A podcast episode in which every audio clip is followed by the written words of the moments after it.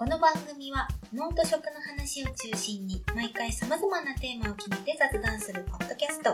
題して、聞かないけろ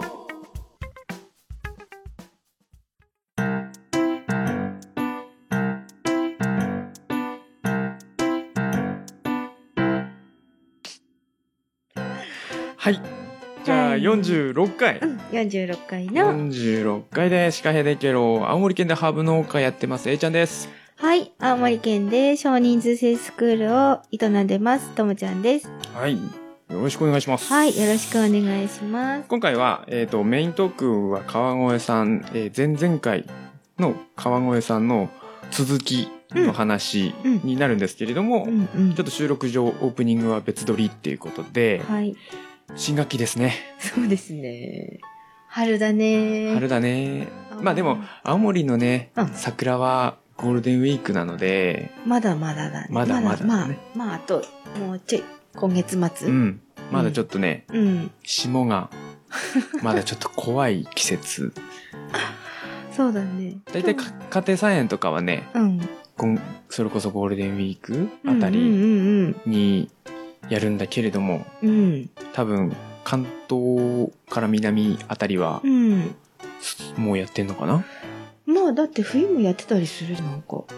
農家はねうんうん。うんお家の人はそうかもね。そうそう家庭菜園そろそろは、うんホームセンターが、桜咲く頃だよねうん。うんでさうん。話変わって、うん。なんか具合が悪いとかっていう話 そうそうそうそう。だいぶね、なんか咳、咳メインの、最初ね、花粉症だなのかなとか思っちゃって、うん、すごい不安だったんですよ。喉がイガイガして、鼻水が出るから、うん、やばい、花粉症になっちゃったのかなとか思ったら、まあねわかんない季節だようね、ん。なんか咳が出るから、風邪なんかなと思って、なんだろうね。うん、ちょっと、まあ、病院行けよって話なんですけど、行きなさい。まあ多分前々回の、うん。えっと44回うん。の頃からもうん。うすでにちょっと収録が前後しちゃってるんでね。そう、ちょっとね、こんがらがりつつある、うん。この頃。はい。はい。ということで今日あのちょっと予定はしてなかったんだけどさともちゃんがあのさっき咳が出るとか言うからさ、うん。あのミルクティーをうん。入れてくれてたんだけど、うんそれにローリエもうん。ローリエティーもプラスしてうん。飲んでみようかしらってことで、うん。うん。あれもこれも入ってる？これはさっきちょっとローリエを入れて、ちょっとだけ煮出してみた。はいはいはいはい、うん。けど、ローリエティーも別に用意したんで、別で用意したんですねミックスしてもいいかなと。飲んでみましょいただきますあちょっと、ちょっとすうちょっと薄いなうん。もうちょっとちゃんとやっぱやるときは煮出した方がいいね最初からね、うん煮出した方がいいね。まあでもローリエはうん。なんて言ったかな講座の時は喋るんだけどなお、おり、おり、忘れました。あら。え っと、殺菌成分が強いので、まあ、調理系のハーブってみんなそうなんだけどさ、うん。殺菌成分が強くて、うんうん炎症を抑えてくれる作用があります。で、咳止めなんかにはね、使われたりしうん。ます。スースーする。うん。もうそれこそうん煎じて飲んだりとかね、うん。ティーにして飲んだり。これはそのいわゆる月桂樹とそうです、そうです呼。ばれるものだよね。ローリエ、うんローレル、うん、月桂樹。うん、うん、同じ。はい、同じです。うんあの、比較的、あのー寒い地域でも、うん青森でも全然育てれるので、うん、うん、うん。ただ、でかくなるからね。そうね。うん。結構あの、ニンニクリースを編むときにね、あ一緒に飾りにつけたりはいはいはいはいはいすると可愛いし、料理にも一緒に使えるかうんうんうんうんら、やったりすることがあるかも。緑もずっと持ってくれるんで。そうそうそう。うん。冬でも枯れないっていうか、うんうんというか、あのー料理の使うんであれば、うん。その、若い葉っぱと古い葉っぱで、うん。ふ風味っていうか、ちょっと、ちょっと味が違うんですよ。あ、そうなんだ。そうそうそう。だからその、えっ、と、煮込み料理に使うんだったら、うん。古い葉っぱ、もう去年とか、おっとしとかの葉出た葉っぱもうバリバリに硬くなってるやつうんうん。を使った、使うんだけどう、ん。うんと、そのまま食べるような、うんうん。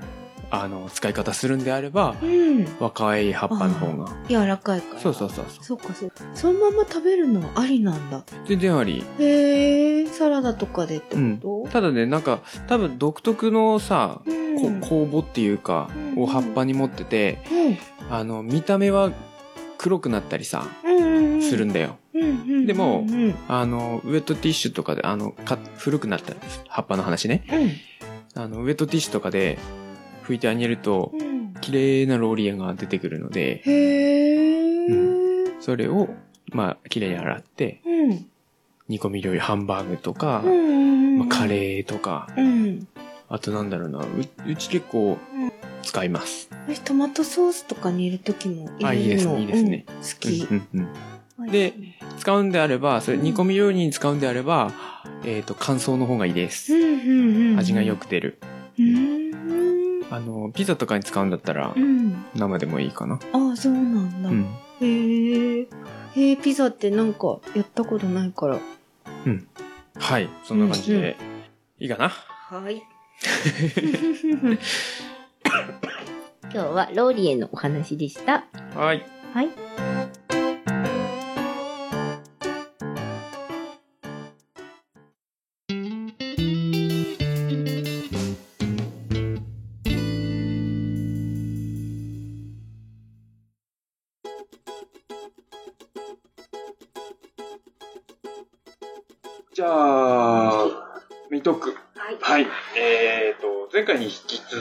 回じゃないかなうんうんと、前々回かな に引き続き、えっ、と、あ、前回か。まあいいや。に引き続き、川越さんにいらっしゃってもらっているので、前回の続きの話をはい聞きたいなと思います。まず、やっぱりこのお店に来て、お店に入って、まあもちろんせんべいが並んでるっていうのも、わーっと思うんですけど、やっぱ一番気になるのがその奥に見える巨大な、巨大な機械。これがやっぱり気になるっていうのがあるんですけど、これがやっぱりその石窯のはい。そうですね。機械なんですね。ええうんあの、この石窯で焼く焼き方を、あの、えー石窯式の、あの、連続手焼き機って言いまして、で、まあ、これに乗ってるのが2枚型っていう、はい。はいはい。2枚ずつできる型なんで、2枚型の、あの、えー石窯連続手焼き機なんですけれども、この石窯の石自体はですね、あの、岩手県の自然石で、火に非常に強い石が使用されてます。で、あのそれ、これがですね、石窯がおっしゃったように、すごい大きいんですよ。で、あの、この大きさっていうのが、えっ、と、うちのやつは特注品なんで、あの、南部地方で最大級の大きさになります。この手前のやつが最大級で、はい。この1個後ろのやつ、これがあの一番大きい、最大の、南部地方最大の石窯。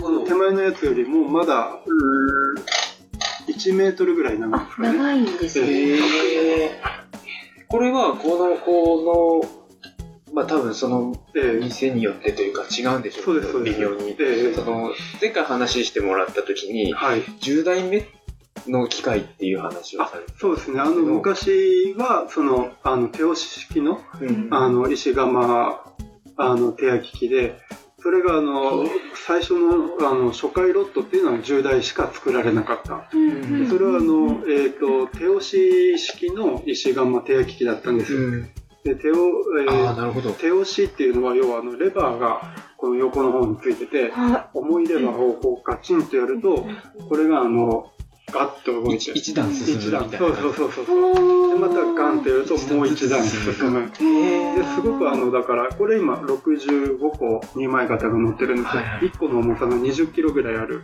あの、2枚型が60個ぐらい乗ってるんで、要はすごい重いんですよ。なるほど。だから今もう電気、モーターでぐるぐるぐるぐる回ってるんですけど、昔のやつはこの、あの2枚型自体ももっと薄くて小さくて、うんで、あの、乗ってる量も、あの、えっ、と、10個とか、非常に少なかった。要は、ど。石窯がもうぎゅっとちっちゃくて、で。あの、下の方に、あの、炭を敷き詰めるところがあって、なるほど。で、炭を下の方に敷き詰めて、で、その、炭を足しながら、この上その上の方に来る熱で、ガチンとレバーを押して、バタンと焼いて、うんで、またガチンと押して、バタンと焼くみたいな、なるほど。そういう形だったんですね。それが、まあ、あのそれがうちの三代目、幸次郎が、あのえー昭和初期に、はい。あの、導入した、あの、初めての石窯式連続手焼き機だったんですけども、これをうちの4代目、うちの父4代目の川越陽一が継いだ際に、あの、更新、設備を更新していって、あの、大きい石窯に変えていくんですよ。うん。で、それが、あの、えっ、と、今現在あるやつで、で、まあ、と、昔からですね、あの、その、処理処理してるっていう食感が非常に、あの、売りだったんです。そこはなくしたくない。そこはなくしたくないということで、うんその石窯の職人さんと、せんべい焼き器の職人さんと、すごくあの、けんけんがくがくの打ち合わせをして、あの、とにかく処理処理焼きたいから、はいうんうん。もうこれはもう石窯を、あの、すごく長く大きくして、あうんの、熱い状態でずーっと焼くようにはいしたらどうだみたいなことを、あの、話職人さんと話してたらしいんですよ。で、その職人さんの方は、いや、そんなに長くしちゃうと、火の温度の管理が難しくなるし、うん。その、もし例えば、あの、焦げが出たり、あの、あの白く焼ける、生焼けが出たりすると、もうそれずっとそのまま、うんあの、ね。失敗しちゃうよと。うんあの、焦げたらずっと焦げちゃうし、はい。生焼けだったらずっと生焼けになって、うん。すごくあの効率が悪いと。やっぱりあの小さいやつで、あの、手元の、あの、火を調節。調節して、うんあの、炉の中の温度が簡単なちっちゃい石窯の方が、あの、作りやすいんだから、そうしろっていうのをあ押し切って、いやいや大丈夫だと。俺は職人の自分の腕でカバーするから、素晴らしいあもう大きいや、特注の大きいやつ作ってくれって言って、はい。あの、大きい石窯を建ててもらったんですよ。じゃあこのサイズ感は、ここだけ。ここもそうですね、他のおせんべい屋さんの焼き器っていうのはこれの半分だとか、1.5倍、あ、他のおせんべい屋さんに比べると、倍とか1.5倍ぐらいの大きさがある。一番何ですえーっとね、これ結構3メートルぐらいあります3メーター以上ありますもっとありますね。3.5、4メートル4メートルあるかな。ぐらいの。かなり長い。でもそっちの奥の方はささらに長い。長いんですよね。でお父様が生きる感じに。職人。うん、すごいかっこいいね。でもそのおかげで、そう。ここのお店唯一の味がそうです出せているっていう。ね。おおかげで、その、本当に処理処理焼けるようになって、あの、いその3代目までの処理処理よりも、さらに処理処理した食感に、すごい。南部で一番処理処理したせんべいが焼けるようになったと。それがこの石窯の特、その、最大、南部最大の、うん。あの石窯。で焼く、あれですね。この、こういう、まあ、その長さは、ええ。あの、短いんでしょうけど、はい。このスタイルというか、ええ。のお店って、まあ、他にも、もうあります、あります。あるんで割とあの、えっ、と、あの、スーパーで売ってるおせんべいっていうのは、あの、出森さん以外はもう全部全自動になってるんです。ただ、出森さんは、まだこの石窯の、あの、手焼き2枚型っていうので焼いてますね。なるほど。ただ、出森さんは、あの、どっちかというと、硬いせんべいを焼くのが昔から特徴なんで、ああ、そうやっぱそのお店によって、そうですね。特徴がそうですねあるんですね。あと、まあ、石窯の大きさとか、いろいろあると思います。はい。ええ面白いな。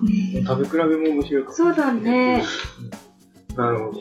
実際ちょっと、あの、私、せんべいをどうやって作るのかを知らないんですよ。ああ、そうそうそうですね。その一番最初、その型に入れるときはもうすでにある程度、その餅の状態で、あの、あの小麦の、あの、うんなんていうんですか、まずあの、じゃあ全体からいいいいきますと、はい最初からいきますと、はい。まずあの、小麦を、あの、大きなボウルで、はい。はい。あの、小麦粉と水を入れて、うんで、それでこう、大きい木べらで混ぜるんですよ。はで全体で5、6キロぐらいあるのを、あ、の、その時点からもう手早く混ぜる。ここが手ごねの、あの、あれで、なるほど。混ぜ方をあんまりゆっくり混ぜてると、あのー混ぜた、うん。あの、これ、あの、水と小麦粉を混ぜたものを餅って呼んでるんですけど、はい。この餅が、うん。あの、すごくべちゃっとして、うん。あのー汁っぽい感じになるんですよ。これをだから、あうんのーそうなると、ちょっと餅が寝込んでるって言って、えあの、べちゃっとしたうん用語。のを寝込んでるって言うんですけど、そういう風にならないために、あの、手早く混ぜて、あの、すぐ種切り機っていう、その、餅を一個ずつ、はい。あの、切る機械に入れて、そこも、あの、そこでこう、なんですか、でっかいロートみたいなのに、その餅を入れると、はい。そこで、あの、自分の重さで下に落ちてくるんです。はい。そこは、あの、下で、あの、針金がはい。一定の間隔で動いてて、うんそれで、あの、ああ、なるほど。ちょうどいい大きさあのちょうどいい大きさに切ってる。それも、あの、一定の間隔で動いてるとはいえ、あの、その日の餅の柔らかさ、うん。硬さによって、落ちる大きさとか、あの、スピードっていうのは違うんですよ。はい。それは、あの、粉場の方の、うんあの、餅の職人の人、もうちの妻妻とかパートさんとかの人たちの、あの、ノウハウで、で、今日のこの、この重さで、これだとこのぐらいの速さで、ああの、針金を動かすとちょうどいいあれになるみたいあ、な。本当だ、餅作りのとこと焼き職人は、お仕そうそうそう。事がちょっと分かれてるんですそうなんです。うわだからどっちもかけてもダメですね。そうそう。これはもう連携作業で、うんどっちも手仕事なんですよ。だから手ごね、手焼きのうん。手ごねの方がうまくできないと手焼きがうまくできない。うんで、手ごね、そう、そういうことになるんですよね。手がうまくいっても焼きがちゃんとしてないと。しないと美味しくできない。そううわー、すごいな。そうすると、じゃあ奥様も一緒にそうです、そうです。修行なさったっていう、そうですそのね一年ええの間で。そうです。今も一緒にやあって、ええあの、やっぱりね、水と粉を混ぜると5、6キロぐらいあるんで、すごくこう手首に負担かかって、あの、肘とか、くたくたになるんですけども、まあでもそこ機械にしちゃうとね、その職微妙な職人のその技というか、そうですね。部分が。そうそうそう。そこを機械にしちゃうと、やっぱり混ぜるあれも、やっぱ機械になると違ってくるし、あの、そのごまをつけるっていう、うちはあの、ごまがすごいいっぱい、あ。はい。ごませんべいのごまが、ごまが一面にびっしりついてて、うん他の、あの、南部せんべいのごませんべいのはい。多分倍ぐらい、うんごま、倍か3倍ぐらい入ってるんですよ贅。沢にされてるんですへで、そうー。いう感じで、はあの、いうものをつけるんで、それももう、い。やっぱり職人、その、うん。あの、餅の状態にしてから、はい。あの、ごまの山の上に置いて、上からのしっていう大きい袋で押して、その時点である程度平らにはしてある？えっ、と、いや、もう切った状態では割と丸っこくて、うんそれを、あの、ちょっとだけ、あの、少あそうですね、おっしゃるように少し平らにして、少し平らにして。で、それで、あの、ごまの上に置いて、で、それをぐっと押し込んで、はい。で、おせんべいなるほどの一回り小さいぐらいの大きさにして、して。で、このコンベヤーに乗っけてもらって、あそれがずーっと流れてくるんですよ。で、ああ、そういうことでか。はいでこのコンベヤー流れてきたのを、はい。あのーこの石窯の前で、うんで、この石窯が、今度あの、焼くところで、うんこの二枚型っていうのが60個ぐらいついてて、はい。3秒に1回これが、これがこう来て、こう開くんですよね。はい。自動で開く。で、自動でこう来て、こう開くんで、それをこう、2枚取って、はい。耳を払って、次の餅を入れると。はい。取って払って入れるっていう作業。そうやってる間に自分で、これがこう閉じるんで、その間にそれをやんなきゃいけない。そうです。で、これを、あの、もたもたしてると手が挟まれちゃう。そうですよね。手が挟まれ。あの、200度で20キロあるやつはい。挟まれると痛い。痛いじゃんっていう表現が。え、じゃあ、その、開いて、はい。そこに、そある、もう焼けたやつを取って、焼き具合を見て、で、耳をパッパッと落として落、として、で、次の餅を入れて、で、えっ、と、ちょっと調節が必要だと、その間にも調そうその間に節をして、調節を。それを3秒で、それを、そうそうそう。そこ3秒で次の方が来て、そいて、あ、さ、さ3秒間しか開かないんですよ。あ、しか開かないんですね。開いてまた3秒1、2秒経って、1、2秒かけて次の方が来て、また3秒開く。すごい。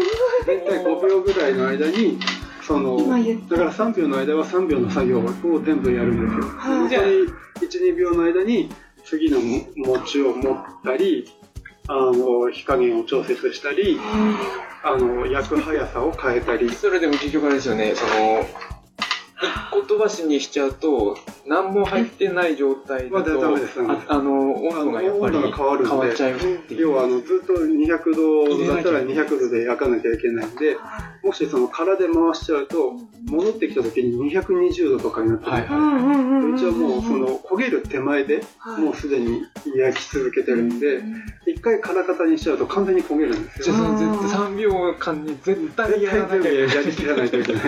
すごい。今、あれですよ、65枚型が、はい手前の機械で、だいたい1回によし、焼くぞとなったら、な何回転とか何枚くらい焼き続けるんですか？えーっと、だから、1日に300から350袋作ります。袋ので、ことは一袋結構入って袋にますね。8枚とかぐらい入ってるんで、はい。1袋8枚だとすると、はい300で2400枚。400。うんその一で、一周するのにどのぐらい時間かかる一周するのに、あそっちとこあ大きいのとまた違う。まあ5分から10分ぐらいですかね。その時回してるスピードによっても、早く回してると5分、今日6分とか7分とか、遅く回してると10分弱ぐらい。じゃあでも、まあ、1時間ははいまずもう何もできないそうですね。だいたいくく朝9時に焼き始めて、12時まで3時間ぶっ通しで、はい。あの、焼くと。えー、あじゃあ逆に言うと午前中にこの店に来ればその焼いてる姿見れる、あ、そうです、そう。です。あのーえっ、と、今、えっ、と、生産調整も、あの、大体してるんで、あの、おせんべいが、あの、いっぱい焼きすぎたら、おせんべい焼かずに、はいはいあの、焼くのを休むんですね。で、生産調整して、できるだけ、あの、手元に焼きたてのせんべいをはい。残して、うんあの、あんまり作り置きしないようにしてます。うんで、それでペースで焼いていくと、大体今、週に3回ですね、月火水焼いてることが多いです。なるほど月火水の午前ですね。はい。だから月火水の午前来ていただくと、焼きたてのおせんべいが食べれる確率が高い。えなんか絶対邪魔しないからみたいな。ー、ちょっと見たいですねちょこの収録はあのやっぱりお店閉まってからの時間で今収録してるんでなかなかあれですよこれってあの動いたら、はやっぱりこの部屋はもう暑くなるんですそうですね、かなり暑くなります。あの、この石窯自体500度以上あるんで、ね。手前で500度以上あるんで、奥の方とかもっと暑いと思うんですよ。で、この石窯の上に、あのー前の日に焼いたせんべいの耳を置いて、で、あのー乾かします。あ なるほどあのそれを一晩余熱というか置いとくと余熱で、あの、せんべいの耳が乾いて、あの、せんべいの耳っていうのは、要は、あの、ぶわっと型からはみ出て、はい。水分が残ったまま、うんあのー膨れてる耳ええなんで、それを一回乾かす必要があるんですよ。でそれはこの、えーっと、その日の晩、はい。ああいうのちょうどこっちの奥の方のやつに、はい。あの、上になんかこう、木のやつとか、はいはいはい段ボールとか、あれ、あれ今せんべい乾かあす。耳をそうなんですねそうですね。あの、鉄のあれに入れて、あの、新聞紙とかをいっぱいバーってやって、で、それにあの、湿気を吸わせて、うんまあ、これは、石窯が、えっ、と、石窯、えっと、全部で今稼働しているのが3台ありまして、はい。で、稼働してないのがまだ2台あって、全部で5台。で、ああ。でもきっとその一気に一回で動かすのは一台。あ、そうですね、あのそうですね電圧の関係で、それ以上やると、しょうあの、なんですか、あの、バッバッテリー型じゃなくて、あの、あれがブ、レーカー。ブレーカーが落ちて、あそうそうそう。えでもい今現在このおお店というか、はいこの中にはええ焼けるのは川村さんだけ？えっ、と、いえ、あのー、今他にも職人さんいる？今4人でやってます。あ、あの、4人でやってて、えーっと、私と妻、それから、はいはいえーあそう勤続40年のパートさん、はい。で、それから、あの、きえーっと、先月入った本当に新しいパートさんと4人でやってて、はい。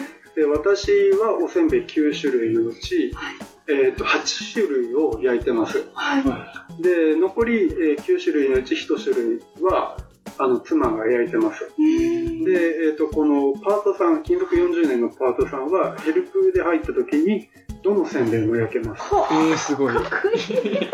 まさに職人。そうですね。ということで、一応3で、ですから妻はただ1種類しか焼けないんで、ええ。そういう意味では、まあ、うん、焼ける人3人いるんだけど、あのーまあ、妻は1種類しか焼けないんで、はい。あのそこはあれですね。うん私がだから休むと結構大変になる。うん、そうですよね。まあ、そういう感じで、その石窯の中をあの5分から10分ぐらいかけて、じっくり処理処理に焼き上げて、で、この色があのきつね色になって、は小麦の風味が出て処理処理になったのをこう確認しながら、い。うん。あの焼き続けると。でもあれですよね、最終的には、その9種類全部できるようにならなきゃいけないっていう。えー、とそうですね、あのえー、と一番あの今、3台稼働してるうちの奥のやつは、い。あのこのコンベヤ式じゃなくて、うん。手元にその持ちきりのロートがあって。その持ちきりのロートから直接その餅を取って、ごまを自分でつけて、でそれであの焼き型に乗っけて焼いていくんですよ。うんであのこのごまをつけるっていう作業がこの場の人の方が上手なんで、はいはい。それでそっちは妻とかパートさんはいが焼いてることが多いです。技が必要ってことでそうですね。あの、餅に、あの、ごまをつけるっていうのは、うな慣れないとすごい難しいんで、えー、その餅が、あの、切れた後に、こう、小麦粉と水を混ぜた状態だとすごいあのベタベタくっつくんですよ。うんそれをトリコって言って、はいあの強力粉のあの上にポトポトって落として、はい。でうまいことその強力粉を表面だけささっとコーティングして、それであの持った時にネバッと手にくっつかないようにするんですよ。はいはいはいでそれが要はあの片面だけコーティングしてもう片面はあのごまをつけるのにちょうどいいような薄いコーティングにしてでごまをつけてそれでつけながら焼いていくという作業がか かなり難しい。それもかなりハイレベルな。これはあのこの場手の感覚のですよねそうこの場の人の方が圧倒的に上手なんで、そこはね私もややらなきゃなと思いながらそうできてない。粉の扱いもマスターしなきゃいけそうですね。そうです。うわ、まあもう一人ね本当はだから焼く人を あの増やして職人さんを焼く人を育てて。うん。そしたら今度私、この場の方も手伝えるようになるかなとか思ってるんですけど、まあまだまだ、あの、売り上げが足りず人を雇えない状態で。なるほど。えじゃあそろそろまたお時間になってきたんで、はい。じゃあまあ前回同様、あの買いたいっていう方がいれば、ええ Facebook で、そうですね、連絡いただいて Facebook でご連絡いただければ、はい。あのえあの、PDF のファックス注文用紙をお送りしますので、はい。ここまで聞いたら、買いたくない。これしかない。はい。じゃあ今回も、えっ、と、川越せんべい店の川越さんはい。をゲストにはい。お越しいただきました。ありがとうございました。ありがとうございましたありがとうございました。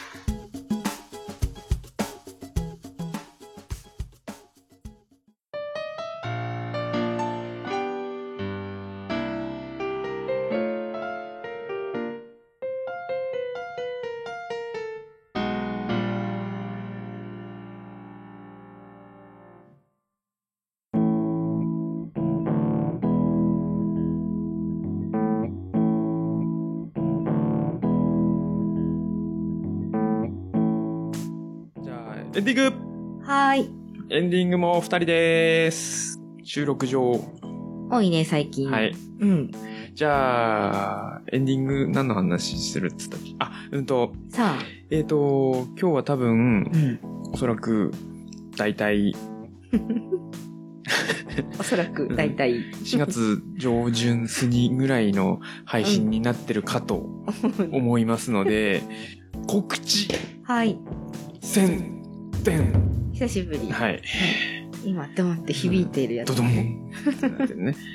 えっと、4月の20日、20、21日って、えっと、三沢の、うん。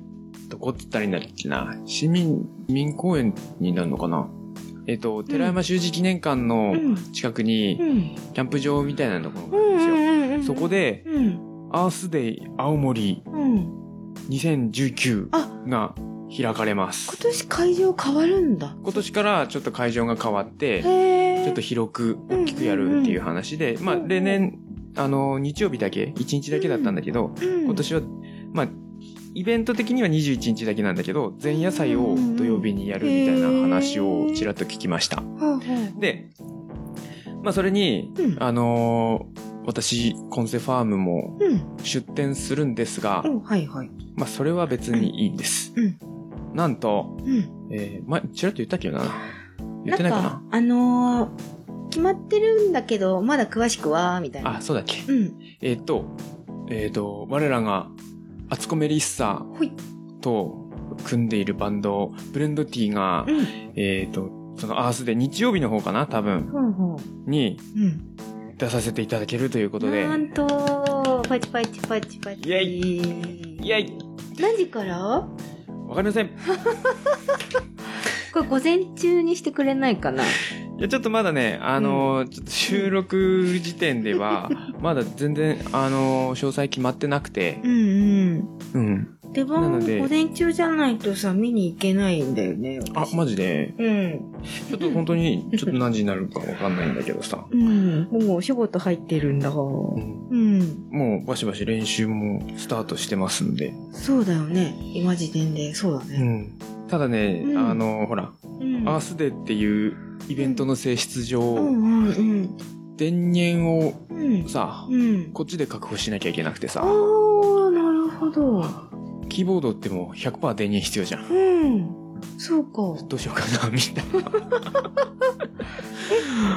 だいたい何分くらい持ち時間がある？30分あ、ぐらい結構あるね。そうそう、前回やったあの、美術館でやったやつと同じぐらいのうんうん。時間配分で、うん。まあでも曲調というか、曲の感じは、前回同様う、ん。アコースティックな感じ？まあ、はいキーボードと、ね、ボーカルだけだからねう。んうん。はい。まあ、あの、セットリストは発表しません。は、楽しみ。うん。うん。ぜひぜひ、あの、イベント自体はもうね、うん。面白いイベントで、いろんな、なんていうの、お店とかさ、結局、こう、ちょっと自然に優しいとか、地球に優しいっていうのがテーマなのかな、アースデーは。地球うん。を大切にしようとかそんな感じじゃないかな。ああ、うんうんまあ、うちはほら、農薬とか化学肥料使ってないですとかっていううん。うんうん。のやってるから、多分呼ばれたんだけどう、ん。結構あれだよね、子供がもっとこう木と遊ぼうとかさそうそうそう。そういうブースもありますよね。えっと、木登りしたり、あの、うんうん木登りっていうか、なんて言うんだろう。あの、こ木登りじゃねえな。う、ロープでそうそうそうそう。登ってくみたいな。自分の力で登るの。うんうんうん。ロープを使って、うん子供が。もちろん安全に。そうだね。体を使ってそうそとかね。う。とか、あと、カヤックうんうん、体験とか、うんうんうん。まあ、これ去年の情報で今喋ってますけど、うんうんあとはもう、うちだけじゃなくて他にも農家さんうん。ちょこちょこ来たりとかう、んうんいろいろね、あの、ね木で作った楽器うんうんをいっぱい展示してたりとかさ。去年なんかあの鳥の声が出るみたいなあ。、そうそうそうそうそう。笛？バード？なんとかみたいな。あの、木にネジをやって、うん。ネジをくるくる回すと鳥の鳴き声になりますっていう。うんうん。なんだっけな。面白いおもちゃだなと思キう。キキキキキってなるけど、んあれを去年はうちの娘二人がうん。うん。まあ、しばらくうるさかったよね。ずっと鳴らしてるから。あの、癖、天回しみたいな感じでやってるもんね。無意識、無、無の境地でやってるから、もう涅槃の状態でやってるから、キキキキキキキって。聞かされる方はね、たまたまじゃないっていう。まあ、そんなイベントがうんうん。あるので、はい。ぜひぜひ、あの、お暇な方は4月の、うんまあ、イベント自体は21日うん。になると思うので、うんまあ、詳細は、えっ、と、アースデイ青森うん。2019うん。を、多分ホームページとか、えっと、Facebook とうん。かうんうん。出ると思うので、はい。見ていただければ、ブログにもリンクは貼っときますので、はい。ぜひ。生でブレンドティーを見に行ってみて。いカモいかな？ンいいかな？はい。じゃあ、最後。はい。まあ、前回に、前回というか、あの、オうんープニングに引き続き、はい。ともちゃんの喉の調子が、はい。あれがあれして、あれしてるっていう話なので、はい。俺喋ろうか。そうしていただけると、なんか途中でゲホっていきそうな。断る。じゃあ誘拐いや、いいよ、やるよ、やるよ。やるよ。俺、リゲロナに怒られるから。またともちゃんいじめてとかって言われるからさ。お願いします。はい。えーっと、シカヘデケロでは皆様の声を募集しています。過去の配信についてや、こんな話が聞きたい。これってどうなの？などなど、ぜひお寄せください。えーメールアドレスは、シカヘデアットマーク gmail.com です。Shikahede アット gmail.com です。Facebook ページとブログ、Twitter もありますので、検索してみてください。えー、第50回じゃないな。60回だっけか。うん、テーマ。60回までのお便りテーマは、ノート食のホラー談第2弾うん。です。前回は虫ばっかりだったので、うん。えー、スピリチュアル系、やっぱり生きてる人間が怖いね系などなど、バリエーション豊かに募集しております。あと、えっ、と、ともちゃんお大事にメール等々、ぜひぜひお寄せください。許して。申し訳ない。はい。ということで、司会でケロは、えいちゃんとともちゃんで、お送りしました。また次回お会いしましょう。ヘバナッスさよなら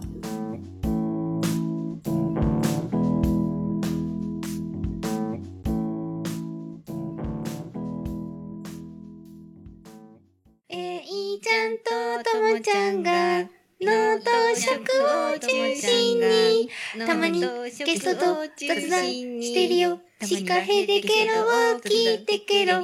シカヘデケロを聞いてケロ。